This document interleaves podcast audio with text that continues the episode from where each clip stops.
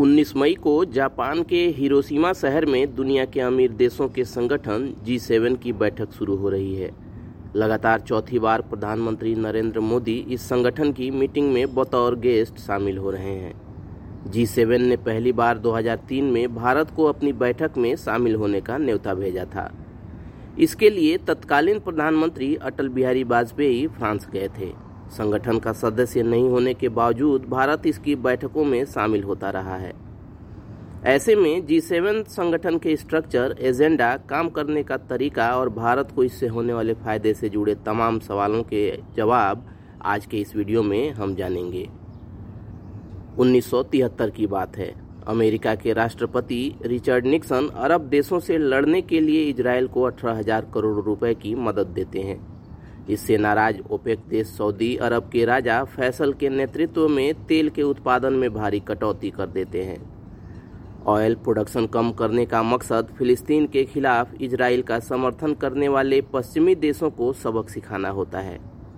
नतीजा ये हुआ कि 1974 आते आते दुनिया में तेल की किल्लत हो जाती है।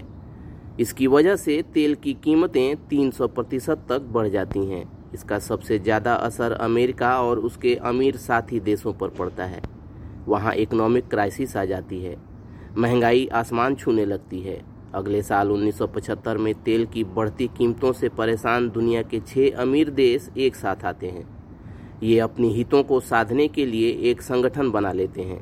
इसे ग्रुप ऑफ़ सिक्स कहा जाता है। इनमें America, Germany, Japan, Italy, Britain और फ्रांस शामिल थे। जी सात दुनिया के सात विकसित और अमीर देशों का समूह है जिसमें अभी Canada, France Germany Italy Japan Britain और अमेरिका शामिल हैं। इसे ग्रुप ऑफ़ सेवन भी कहा जाता है।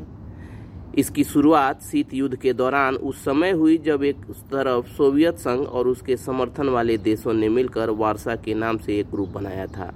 वहीं दूसरी तरफ़ पश्चिम के औद्योगिक और विकसित देश थे। 1975 में वामपंथ विरोधी पश्चिमी देश फ्रांस, इटली, वेस्ट जर्मनी, उस समय जर्मनी दो टुकड़ों में बटा था।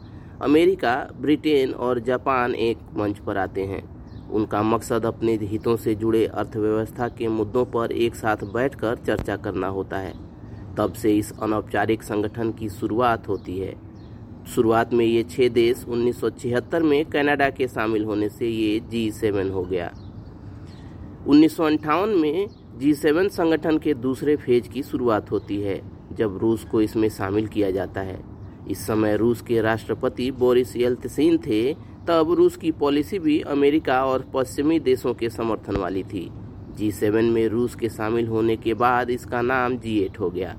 2014 में क्रीमिया में रूस की घुसपैठ के बाद उसे संगठन से बाहर कर दिया गया था, जिसकी वजह से ये फिर से जी सेवन हो गया।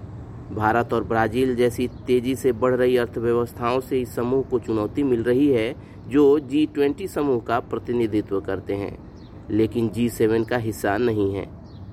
कुछ वैश्विक अर्थशास्त्रियों का कहना है कि जी ट्वेंटी के कुछ देश 2050 तक जी सेवन के कुछ सदस्य देशों को पीछे छोड़ देंगे। उम्मीद है इन कुछ देशों में भारत भी हो। बाकी आप क्या सोचते हैं, कमेंट्स में बताएँ। चलिए दोस्तों, आज के इस वीडियो में बस इतना ही। मिलते हैं अगले वीडियो में। तब तक keep searching for knowledge and try to be a kind person